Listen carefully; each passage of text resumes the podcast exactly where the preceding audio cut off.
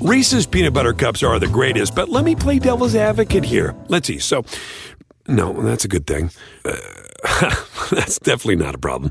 Uh, Reese's, you did it. You stumped this charming devil. The legends are true. Overwhelming power! The sauce of destiny. Yes! The most legendary sauce has arrived as McDonald's transforms into the anime world of WcDonald's. The greatest flavors unite in all new savory chili McDonald's sauce to make your 10-piece Wick Nuggets, fries, and Sprite ultra powerful. Unlock manga comics with every meal and sit down for a new anime short every week only at WcDonald's. Ba-da-ba-ba-ba, go! At participating in McDonald's for limited time while supplies last.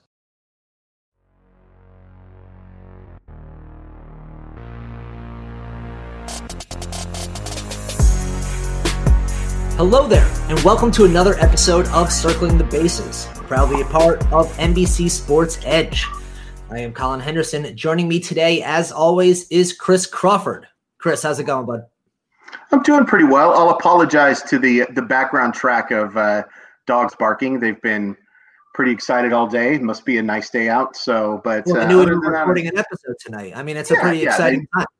It must be. It must be. Yeah, they uh, they must not have heard the terrible news that we'll t- start talking about in just a second. But uh, other than that, doing pretty well.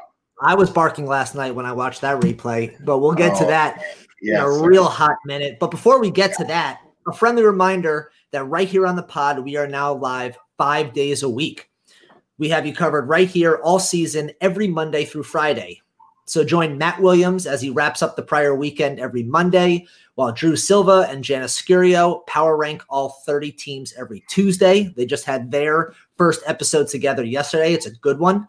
Meanwhile, Chris and I will continue our Wednesday shows before Chris hosts his own show on Thursdays. And finally, recap the week in baseball every Friday right here with DJ and Drew. With so much content, why listen anywhere else? So make sure you hit that subscribe button so you never miss an episode. Chris, you excited for your show tomorrow? I am excited. I've got a real special guest for, that we'll talk about at the end of the show, but uh, I am excited. I'm nervous too. I, I've I've I've done uh, many radio hits and many uh, many of these podcasts, but I've always been the guy who is getting the questions. I, I'm excited to actually ask some questions for once. It'll be fun. Uh, we're all excited to see you do it. So make sure you guys are tuning in tomorrow for Chris's debut hosting episode. Opening day last Thursday. It's been basically a week since by the time we listen to this. We are recording the show on Tuesday night. So anything that happens late Tuesday, we won't know just yet. You guys are listening to this at least uh, earliest on Wednesday morning. But we got everything for the day games and we'll kind of cover you through, which means we're very close to a full week of baseball and a ton to talk about. Obviously, Shohei Ohtani stole the show on Sunday night. The Astros look like they have embraced the villain role and can't stop beating the heck out of the baseball. The Dodgers look exactly like we expect the Dodgers to look like. There's a lot of baseball going on out there, but the biggest story and one that made me stand up and run to a muted TV to find out what happened was the Fernando Tatis injury. We saw his swing last night. He suffered a left shoulder injury Monday night when he swung and missed a pitch. He immediately fell to the ground. And I'm not a doctor, and you know, uh, Chris, unless you're doing med school at nights or in the mornings, because we were always I only see you at nights. You ain't a doctor either. Uh, that looked bad. That looked real bad. No part of that looked good. He's been diagnosed with a shoulder subluxation, uh, which is for layman's terms, like me and Chris, uh, a partially dislocated shoulder. So, still no word on the extent of the injury, but basically, from what I've been told, if he does have surgery at some point, an MRI is supposed to come back today. As of this recording, I have not heard any new news yet. But if he does have surgery on his left shoulder, he could be out for months. And for a guy who was universally drafted inside the top six in every single league that he's in, that is a huge blow. It, it's it'd be it's hard to quantify how much this stinks. It, it, it just really does. I mean, even if you don't have Fernando Tatis on your roster, even if for some reason you don't like the Padres, it's really hard for me to imagine that you don't like Fernando Tatis Jr. because to me he's everything that's right about the sport. Not only is he an incredible player, he's so fun to watch and he you can see the the literal joy coming out of him when he plays the baseball game and it just it was such a bummer and unfortunately when I saw when I saw that swing and I heard everybody talking about it before and then when Alex Pavlovic of NBC Sports posted that the highlight it, that was hard to watch. Not that was almost like an Aaron Ware type situation where it was something that I really didn't want to see the replay of ever again because it clearly he was clearly in a lot of pain and really unfortunately at this point we're not talking about if he's going to miss time we're talking about just how much time he's going to miss because uh, um, it's this is not the karate kid nothing's getting popped back in and he's going to play the next day that's just not how this works i I hate it. I, I, really, I mean, you've heard the thanks I hate it thing. This is the definition of the thanks I hate it thing. Yeah. And there's really no way to really replace a player like Tatis on your roster. I mean, I would be definitely looking at the Jake Cronenworth's going to get more playing time. I think he was going to get playing time anyway. I think he's pretty much solidified himself as that starting second baseman. And if Ha-Seong Kim is available on the waiver wire, yeah, I think you have to take a look because there's a few different categories that he can contribute in.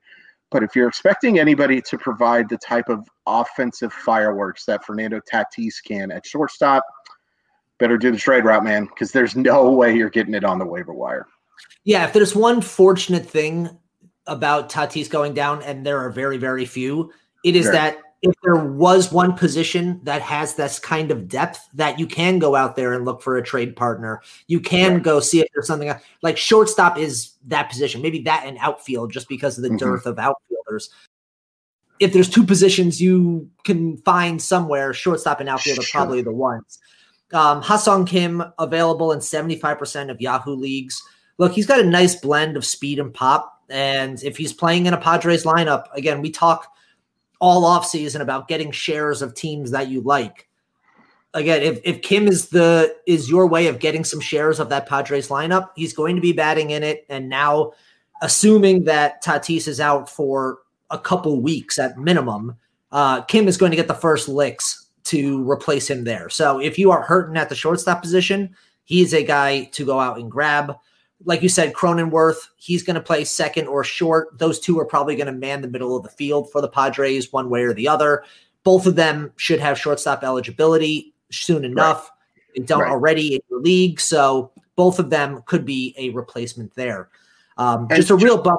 A real bummer just yeah. knowing that Tatis has been dealing with what feels like shoulder discomfort right. all spring. Could not get yeah. that fixed before obviously this happened. Yeah, and just real quick too on the Padres lineup, I do think it's worth pointing out, and maybe it's an obvious point. I think you have to downgrade a few of the Padres right now because Manny Machado is still going to be an elite third baseman, I think, but the rest of that lineup is good, not great. Uh, Trent Grisham coming back is still a guy that I'm going to like a lot. Hopefully, he's back soon. Um, but I do think, like you know, Eric Hosmer and um, and players of that ilk are are not exactly the middle of the order hitters that you want. So I do think that you do have to downgrade a few of those guys. You were upgrading them because guys like Tatis were going to get on base for you and score a bunch of runs. I do think the Padres lineup takes a little bit of a hit, and it would be something I would be keeping on an eye on, especially in like DFS play, because I, I'm not running out to go get Eric Hosmer if he has doesn't have Fernando Tatis batting in front of him, and I'm not running out to get Tommy Pham if he doesn't have Fernando Tatis batting in front of him. It, it, it's a bummer, and it may be obvious, but I think it was worth pointing out.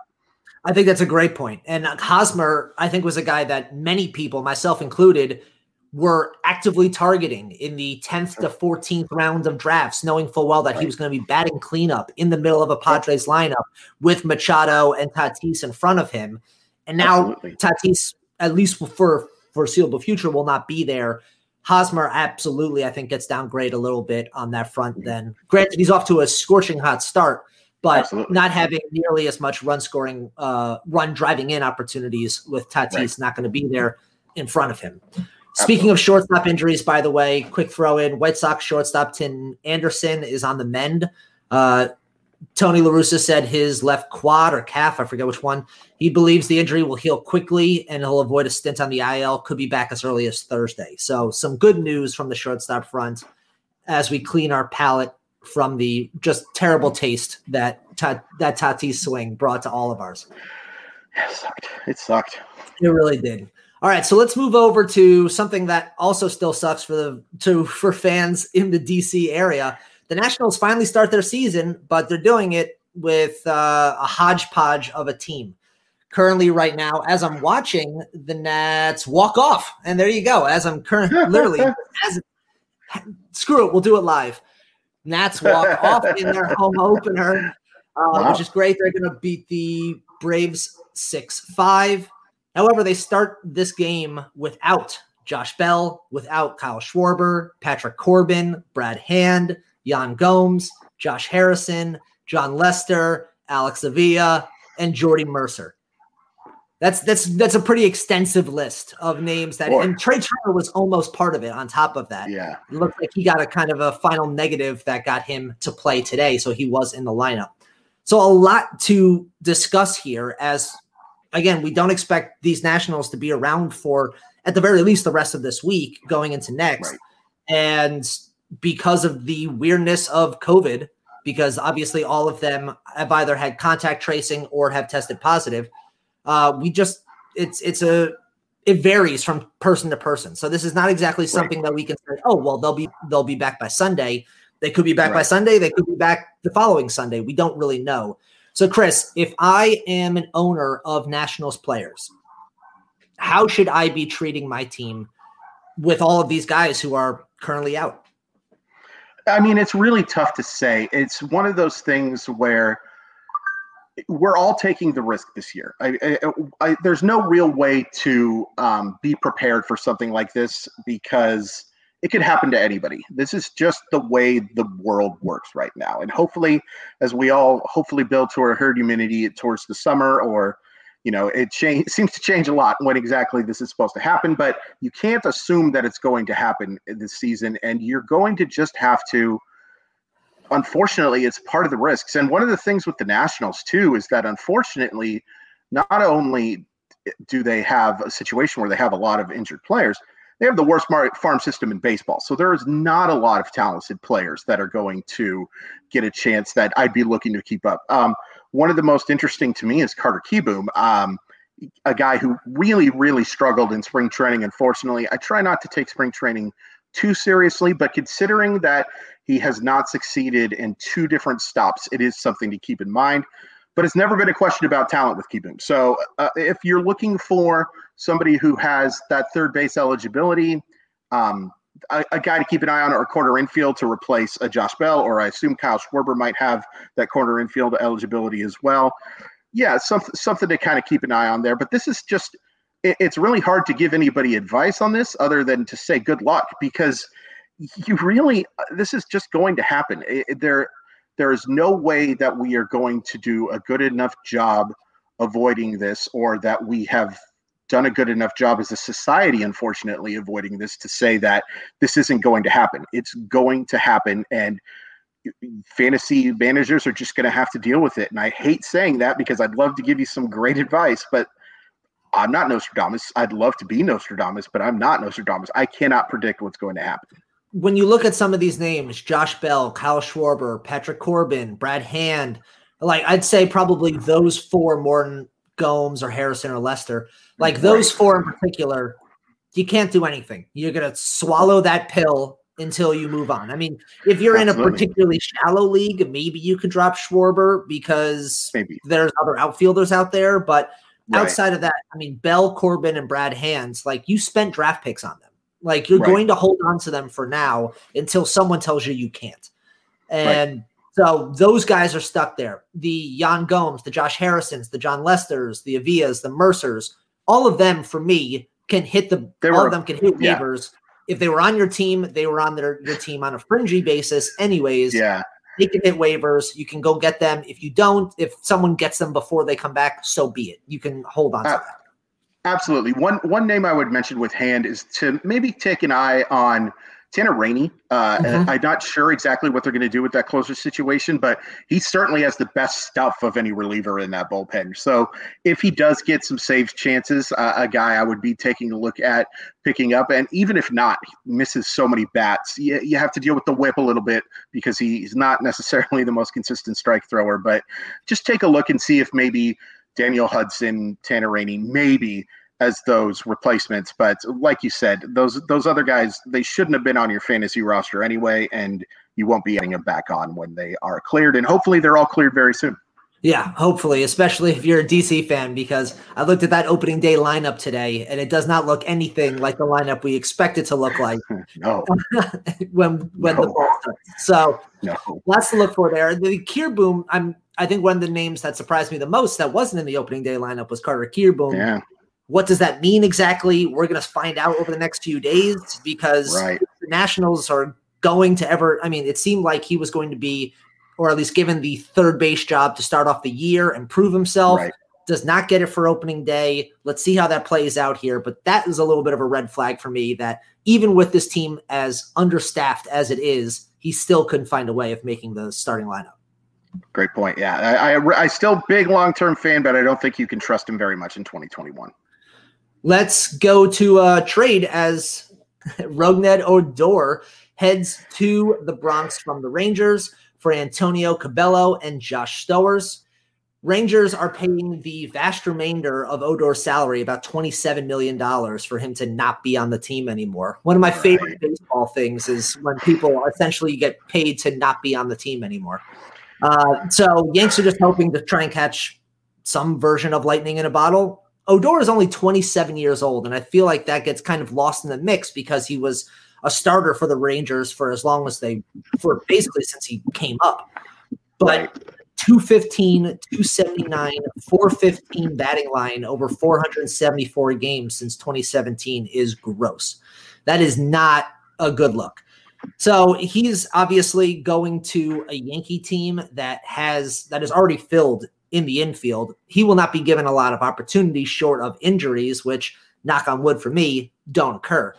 But he is a guy who has plenty of pop, who will be going to a pretty nice hitting ballpark here. And I'm usually very much a fan of the change of scenery narrative for anybody who's been struggling over and over on the same team.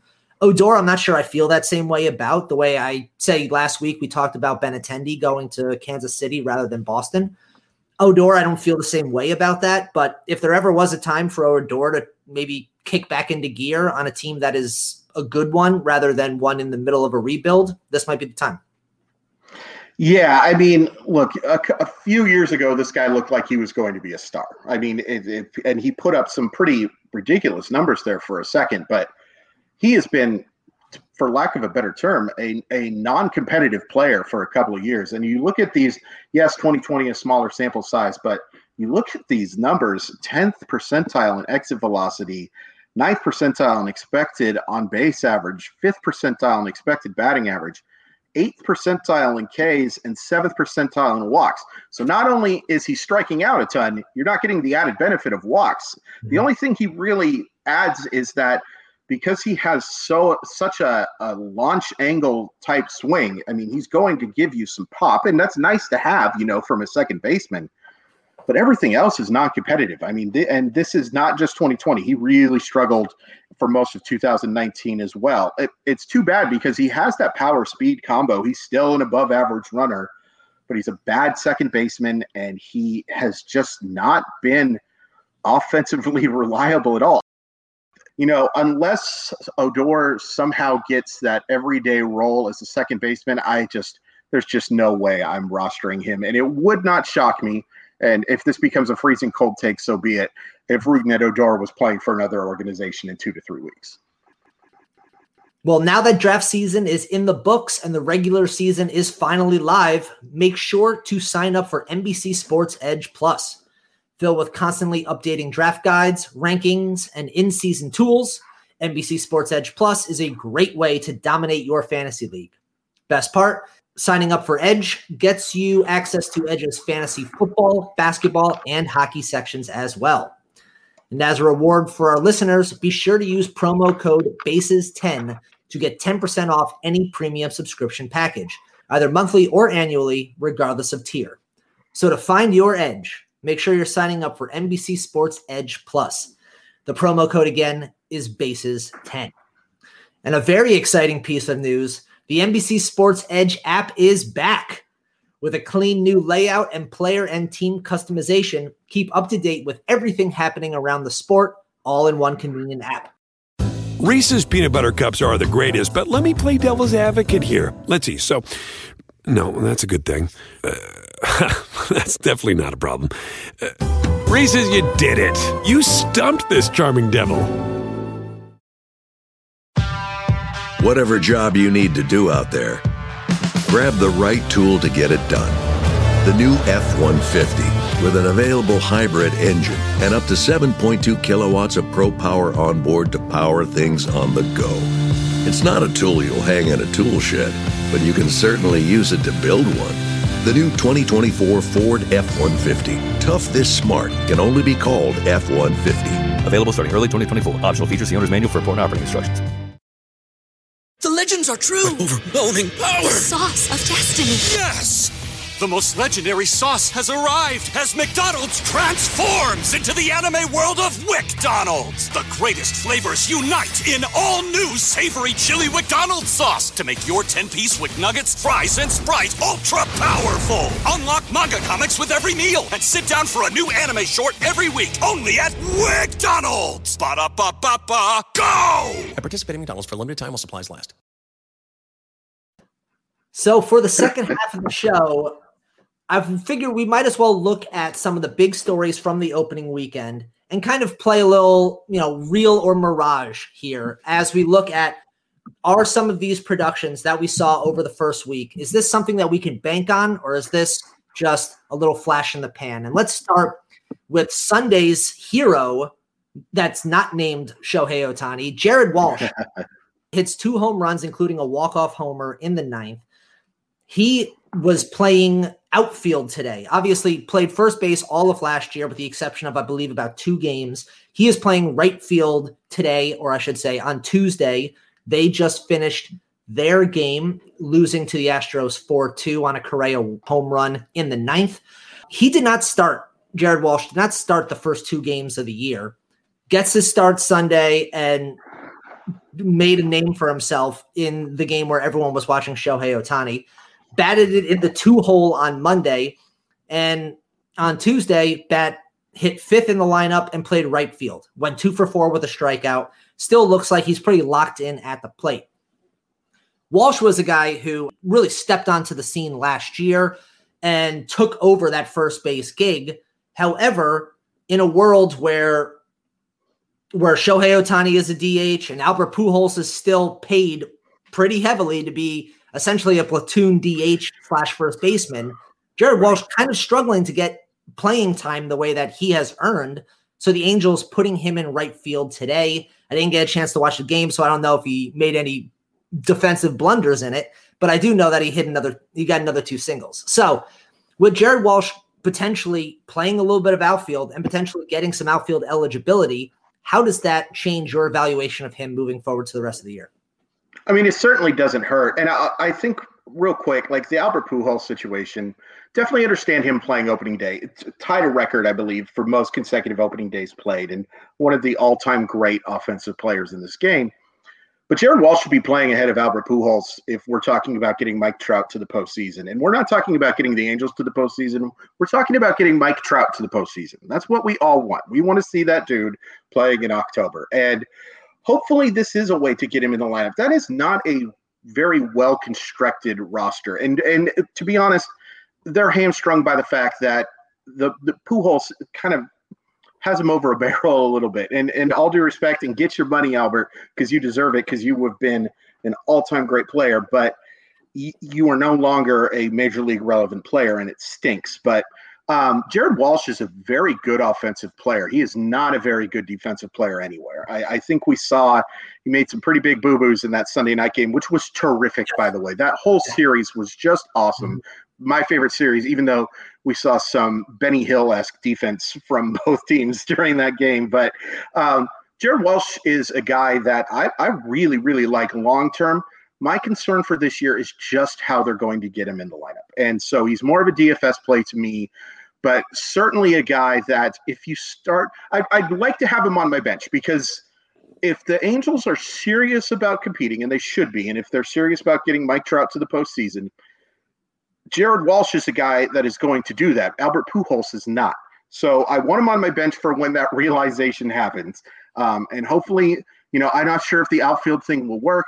Got to remember too that if Jo Adell is hitting in the alternate site, that that's probably his position despite his defensive struggles. But holding on to Jared Walsh, cautiously optimistic, but I think he's a much better 2022 play than in 2021. Yeah, once Pujols then leaves the team, which is this is his final year on that 10 year contract. So right. that will open up that spot a little bit more. You're absolutely right, though. We're looking at a game today, or again, Tuesday. I keep doing that wrong. A game Tuesday where they played against Zack Greinke, a righty, mm. a slow, a slow throwing righty, and Pujols was in the fourth spot and Walsh was in the fifth. And I don't understand this. I don't understand this whatsoever when you're looking at I, I, at least appreciate the fact that they are trying to find a way to get Walsh into the lineup because the biggest sure. issue with him entering this year was just where does he fit? But right. he fits over Albert Pujols against righties in the middle of the order. Like that's where he right. should be. And the idea that Pujols was batting cleanup today, by the way, 0 for 4, yeah. like that's not it's not a good look. It's not a good look, I, and I, I don't understand it. Yeah, I, I real quick. I hate that we're kind of you know whatting on Albert Pujols right now because he's one of my all-time favorite players, and I think if Drew and Ryan listen to this, we might have to change our locations because they're going to be so mad at us as longtime Cardinal fans. But it's it's just the reality situation. And one thing to keep in mind with Walsh too about a long-term thing is this is a former part-time hitter. The, he was doing the two-way thing for a little while, and he looked like he was going to be that valuable roster addition that was a – bench hitter that came in and also was able to get lefties out. But clearly, he's taking the steps forward on offense. So, so there's more to come from him. It's just I really am concerned about how the playing time is going to work because the Astros have so many not whatever the opposite of fluid parts is. I do wonder if there's going to be too many cases where Jared Walsh is on the bench for me to trust him as an everyday fantasy player for the record, if Ryan and Drew want for Pujols on the Cardinals right now for twenty five yeah. million dollars a year, they can have him. I guarantee you, the, I guarantee you, the Angels would happily make that trade right now. I, I might, I might send him a DM and see if he would take that deal. I have a funny feeling he wouldn't. Let's go over to Toronto, and I think one of the biggest names that has come out of this weekend in what we all expected was a tumultuous closer market. Julian right. Merryweather uh, has stepped in and got two saves in the opening series against the Yankees. Looked very good, t- touched triple digits on a couple pitches there. So two saves and two chances on the year. But Jordan Romano is has also looked excellent. He was the guy uh, kind of expected to take over the closer job from Kirby Yates once he went down for the year. Julian Mary Julian Merryweather, the one of the most added players this week, is that correct, though? Is he the closer moving forward and not Jordan Romano? So I think so, but I'm not sure. So, what I think is going to happen, and this is just one of the things about with baseball getting better, fantasy getting worse, is that I think they realize that Jordan Romano is more valuable not in that closing role. That guy that you can bring in in either the sixth, seventh, or eighth inning to face the heart of the team's best lineup. Now, I actually think Julian Mayweather has Merryweather has better stuff than Jordan Romano. I ranked him very high on prospect lists. Not to toot my own horn too much, but I will say my two sleepers uh, for the American League last year for for their respective teams were Julian Mayweather and a certain DH for the White Sox right now that we're going to talk about in just a second. He can really pitch. Merryweather has really, really good stuff. It's just he's dealt with some health issues and – you know, he just really hasn't been given that opportunity. You got to remember this too. Uh, Merryweather was a part of that Cleveland uh, minor league system, and nobody does a better job of developing pitching. With all due respect to what Toronto has done with Merryweather, have to give a lot of credit to Cleveland for what they did here too. He can really pitch. I the only thing is, is you do have to wonder if this is going to stick because th- there were some situational things in the last game where uh, the first game, it just looked like he weren't saving Romano for a safe situation. Uh, so, but then you see it a second time and you kind of wonder. But I do believe that Romano pitched against the best part of the Yankee lineup in that second game as well. So just something to keep in mind. I would definitely want both on my roster if it was a, something you could do. It's difficult to do with limited bench spots, but um, I think he could be, and he's definitely. I would definitely be looking to add him if he's still available. It sounds like he's not going to be available because he was so impressive. And you know, we talk kind of about uh, the Yankee, um, the Yankee tax that you pay. Mm-hmm. You, you, get a little bit of a Yankee tax when someone does well against the Yankees too. They're going, they're on TV a lot. They're highlighted a lot. So um, probably you better hurry if you're going to go get him. He, he may not be available, but long story short, yeah, Julian Mayweather is legit. Merryweather. Yeah, Merryweather. Merryweather, I mean, he's looked really good. I think to your point, as you say there, I'm not a full believer in him sticking long term as the closer. It just feels right. like Toronto and Charlie Montoyo really want to have a Tampa Bay Rays esque bullpen where Absolutely. it's really going to vibe on a day to day basis and be matchup dependent. I don't know if you're searching for saves. I mean, Merryweather is the guy right now, but mm-hmm. I'm not spending a billion dollars worth of fab on him, and I'm not I'm not banking on him being the guy that is going to be 20 saves good by the time the All-Star break comes. Like I just don't I don't have that belief that Toronto wants that type of player.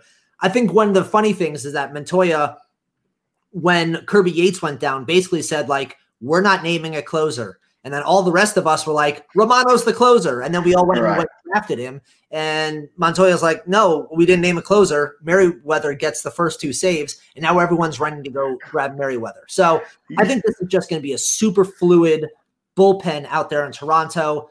I'm not running to go get Merryweather. If somebody else wants to spend a third of their fab to go grab him, I'm okay sure. with that. I think there are plenty of saves to be found elsewhere than going all in on one guy who I feel I don't feel great about the the sturdiness of the floor that he's standing on.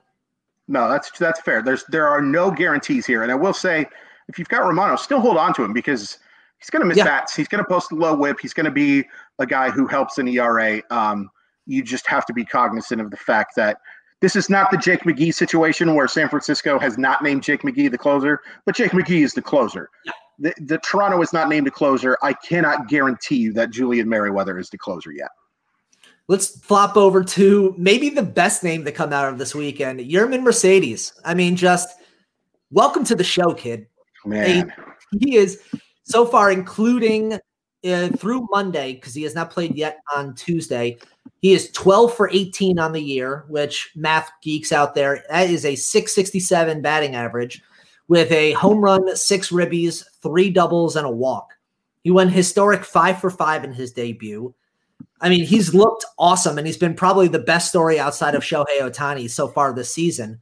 But he's a 28 year old journeyman catcher who is finally making his debut as a 28 year old rookie. There's a reason for that. So I ask you here, Chris, as again, one of the most added players in Yahoo leagues over the weekend, is Yermin Mercedes a top 10 catcher for the rest of the season?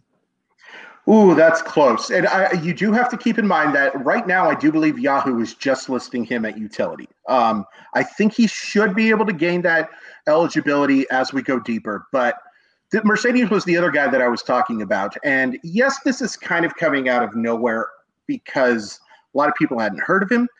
But this was a guy that I listed as a sleeper prospect last year because I'm in love with the hit tool. And, and there's power there as well. And yeah, no, he is not going to hit 667 because no one is ever going to hit 667. High school baseball players sometimes don't hit 667. It is impossible. But this is not smoke and mirrors. This guy is near the top of expected batting average, expected slugging percentage, weighted on base average, expected weighted on uh, base average, and then everybody's favorite XWO Bacon. He's right at the top at 629.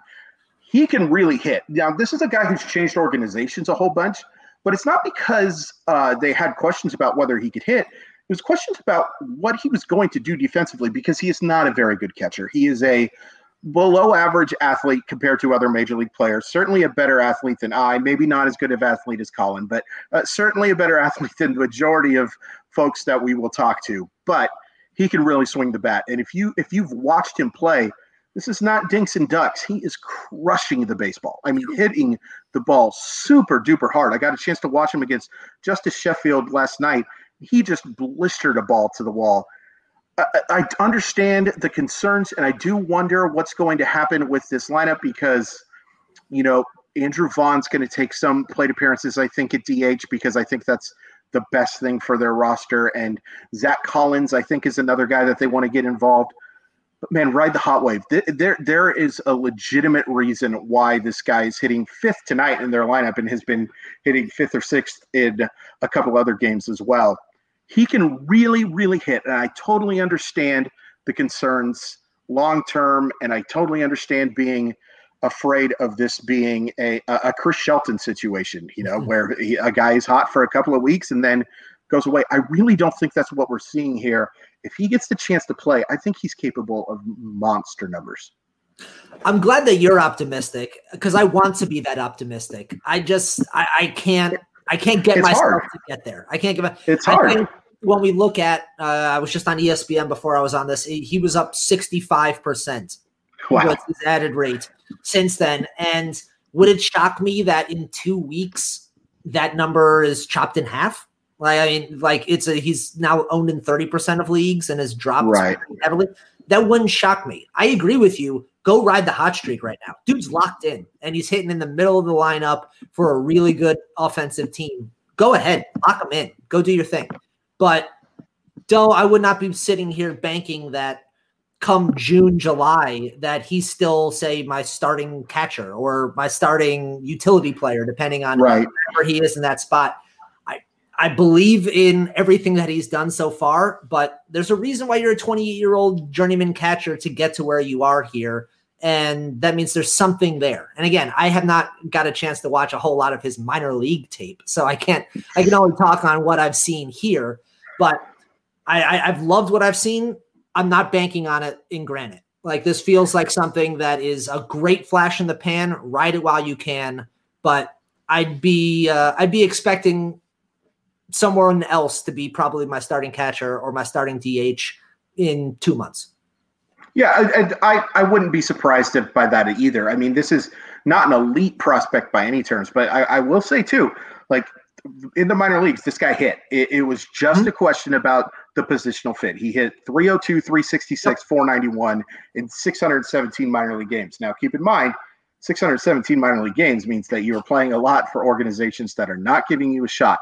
But let's also remember this that one of the farm systems that he was in was Baltimore. And Baltimore at that time probably had the worst player development system in baseball and probably the worst judge of talents that over the past, well, I don't know, ever.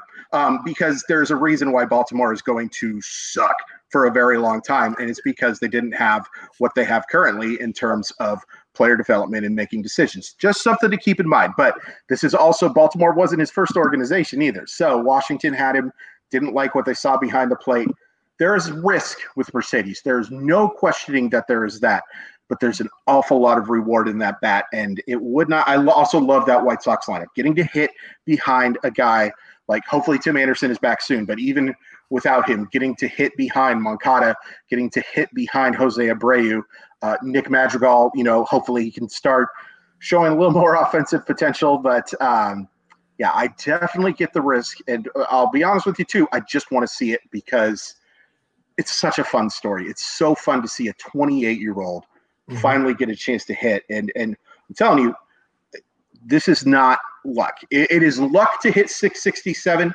but it is not luck to have those kind of hard hit percentage either. The dude can swing the bat and I, I, wish I wish you could I wish you could be as excited as I am, Colin. But I Look, totally I, understand. This is one of those totally where I genuinely hope that I'm wrong because I love yeah, sure. I love the guy. I mean, even yeah. Tim talk after the game, it's like I love the guy. Like, yeah. yeah. But yeah. if I'm looking at this from a strictly like I want to win a fantasy pragmatic, league, yeah. yeah. All right, let's play a little name game here as we had three excellent debuts by players drafted after the 17th round um, starters, I should say, drafted after the 17th round or not drafted at all. In one case, all of them had phenomenal debuts on Monday. Let's talk about them. Dustin May, Jordan Montgomery, and Carlos Rodon. I, all three of them absolutely stellar in their debuts. May six innings, zero earned, two hits, two walks, eight strikeouts. There's the strikeouts that we were talking about with Justin with Dustin May that we needed. Jordan right. Montgomery just put Baltimore, who beat the heck out of Red Sox pitching, completely yeah. shut that off. Six innings, four hits, no walks, seven strikeouts. And Rodon, five innings, two hits, three walks, nine Ks against Seattle, former number three overall pick. So we know the pedigree is there. All three of them are great. If you got any one of them, and by the way, Rodon is still available in about 70% of Yahoo leagues. So if you need any pitching, go out and get him now. But all three of them deserve to be on rosters. All three of them, very good pitchers. But if, let me ask you this if you could have the choice of all three of them, which one of them is the best rest of season? I'll go May, if only because he's going to be playing behind the Dodgers. And I think that um, he's going to have more of a cushion, I think, than maybe we thought than the last time we talked. Mm-hmm. Um, unfortunately, David Price does not look ready. He's really struggled in his two appearances, and Tony Gonsolin is on the injured list.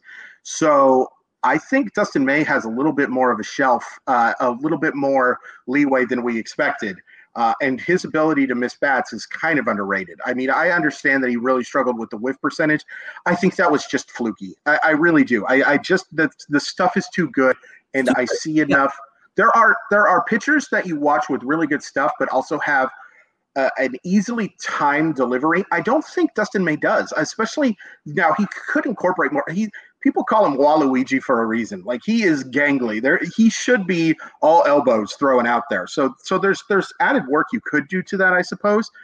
But I'm talking. I want to talk about Rodon real quick because I watched that start last night and it was really impressive. And the big thing for me was we saw him towards the end of the year struggle, but he was hitting 97, 98 with that fastball. He was doing the same thing last night.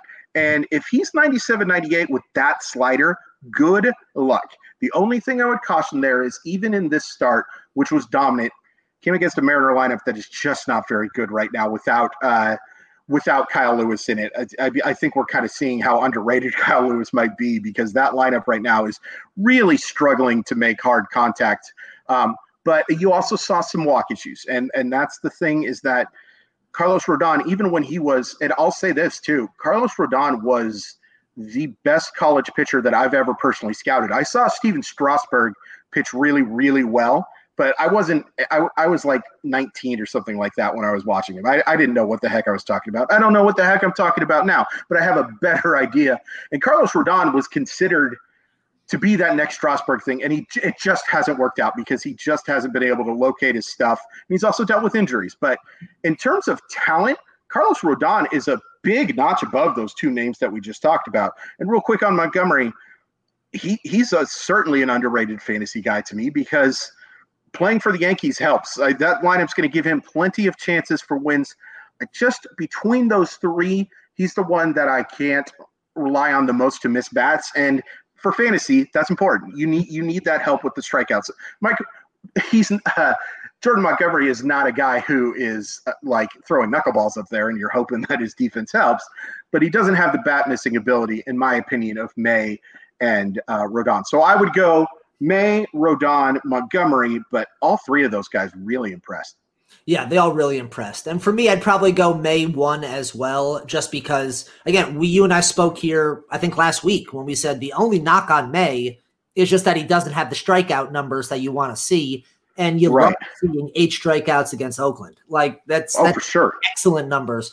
Uh, Montgomery, yeah. his off his off speed stuff looked phenomenal against the Baltimore. Again, it's against Baltimore, so we put a mini asterisk next to it. But we I mean, really don't know what we're getting from Baltimore. Right. Yeah, exactly. Yeah, so he shut down that lineup though, and you really love the no walks in this conversation. Whereas Rodon still three walks in that in those five innings pitch. Like that was always a bit of a knock on his game is that he is not always the most accurate guy out there. Uh, right. So we just want to see that number get down a little bit, but you love the nine strikeouts from him. I'll say May, Montgomery, Rodon in mind, but again, like you said, all three of them need to be rostered. All three of them look really good moving forward. All three of them on good teams that should be able to get you wins. Right. And real quick, uh, b- before we head out, I will say too, the other thing to keep in mind with with Jordan Montgomery, they do have Deivi Garcia waiting in the wings. So yes. if there's struggles there, that's something that could happen. With Carlos Rodon, you know, Michael Kopech has just looked sensational in the bullpen. A, a guy that maybe we can talk about a, a little. Oh, I, I, almost spoiled it. Maybe uh, maybe we'll talk a little bit about Michael Kopech at some point. But he's a guy that could eh, take that starting rotation spot. Maybe with Dustin May, with Price struggling, and with Gonsolin on the shelf, and the way he looked, he's the most locked in. And that's so weird to be saying because yeah. that was the one thing that we were worried about, other than the the whiff percentage stuff, is that the Dodgers have so much depth in their starters. How short this leash is going to be, but David Price looks bad right now. I mean, it's only two appearances, but he looked bad. That is definitely something. If Dustin May is still available, I'd be looking to add him right now. All right, let's get through two more quick real or mirages here before we hop out. Uh, let's talk about Byron Buxton because we have to. I mean, we all yes. he hit another home run on Tuesday, his third home run in eight at bats across three games. Came in as defensive replacement on Tuesday because he's been feeling ill for the last couple days. Not COVID related, needs to be said at this point. But sure. three home runs and eight at bats, batting an even 400 to start the year is this i mean the question is and i'll put it to you very simply is this finally the year that all of us have been waiting for byron buxton to be that elite hitter yeah i think it is and I, will just say this if you ask me this question in 2022 i'm going to give you the same answer because he is and if we're if we have to do it in 2023 2024 3875 i'm always going to believe in byron buxton he is an elite talent, and uh, it's just been a matter of whether he can stay healthy. And you know, sickness starting out stinks, and you know, you luckily it wasn't COVID related, and you know, he appeared in the game today, or uh, excuse me, he appeared in the game on Tuesday, so that's uh, nice to see. You know, but um, you you always have to be cognizant of injuries with every player, but especially Byron Buxton right now. But he is as talented as any Major League Baseball player not named Ronald Acuna and not named Michael Trout. He has that kind of talent. So as long as he's healthy and still very young, still very very young, he, he can he can be a, an absolutely elite fantasy baseball player. I'm with you. I, I've been on the Byron Buxton train for a long time, and I'm sure. I'm gonna get to, I'm I'm taking it to the destination, whether it's good or bad. I'm taking it to that yeah. destination, and you absolutely love seeing what he has started off for. One of the biggest issues with Buxton is that he has been a slow starter and a very right. good finisher. He, that's where right. we've all gotten that taste is in the August September months, where all of a sudden you're like, whoa, he's putting up those numbers. We need to carry that over to next year, and then he hasn't right. started off the seasons well this year I mean, again, health, illness aside, he's looked excellent at the plate. He awesome. looks locked in. So yeah, give it to me. I mean, I'm again, I'm willing to lose this bet every year, but I'm yeah, on the Byron train and I'm taking it to the finish line. Hundred percent. All right, and let's end with outside of Mercedes, probably the my favorite new name to come out from this week, Akil Baddoo. I just yeah. want to. I, I, just want to be in a stands and just yell "Baddoo" to everyone as he uh, as he hits. Yeah, he hit a walk off single in the tenth inning on Tuesday against Minnesota. He made his debut on Sunday with a homer off of the first pitch thrown to him. He hit a grand slam on Monday in a blowout loss to the Twins. He's 22 years old.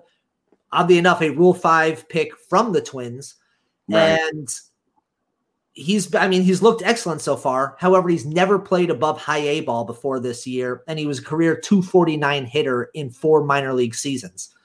Look, I'll ask you, Chris, straight up: Does Akil Baddoo need to be rostered in standard mixed leagues right now?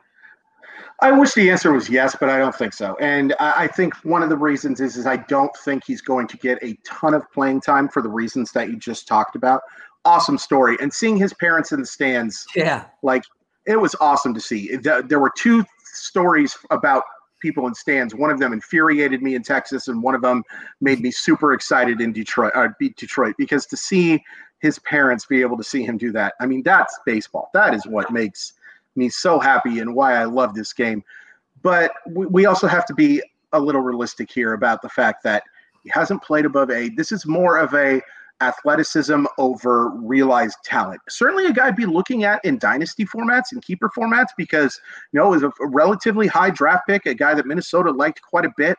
Um, just hasn't quite put it together. But you you the eye test matters here too, and he's looked good. I mean, it's been a very, very small sample, and I'm certainly rooting for him, but I think I would need to see him actually doing this in a starting role and for a better baseball team to be too excited because I just don't think Detroit is going to provide much run production, but a name to keep an eye on for 2022, 2023. And very fun story.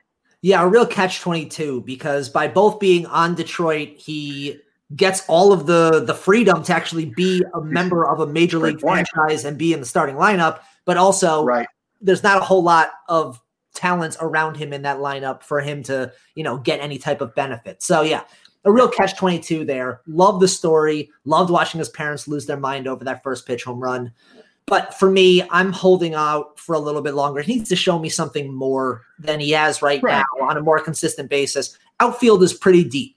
And yeah, sure, if you have if you if you play in a league with three outfielders, he's not even a conversation for me. No, absolutely. You have not. to be in a league with five outfielders for him to even be broaching the topic. And even then, I still think there's better outfielders out there with longer track records now for me to go on than Baddoo with four games of experience under his belt. Great yeah. story, but I'm not running to that right now. Talk to me in a week and he's still doing sure. everything that he's doing. We can have another conversation. But yeah, better options out there. But again, awesome story. Yeah. Well, that is our show for today. As always, thanks everyone for the listen. If you like what you're hearing, make sure you are subscribed to Circling the Bases wherever you listen to your podcasts. And if you listen on Apple Podcasts, please be sure to rate and review us.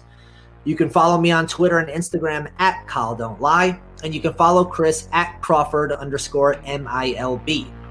Be sure to tune back in tomorrow as Chris debuts his new Thursday show with special guest uh, me. Oh, fun fact. Yeah. So a little Freaky Friday body swap on right here on Thursday morning. So make sure you guys don't miss it. The tables are turning. The tables are turning. So make sure you guys yeah. tune in for that. So until tomorrow, stay safe out there and enjoy some baseball. Love you, Dawson.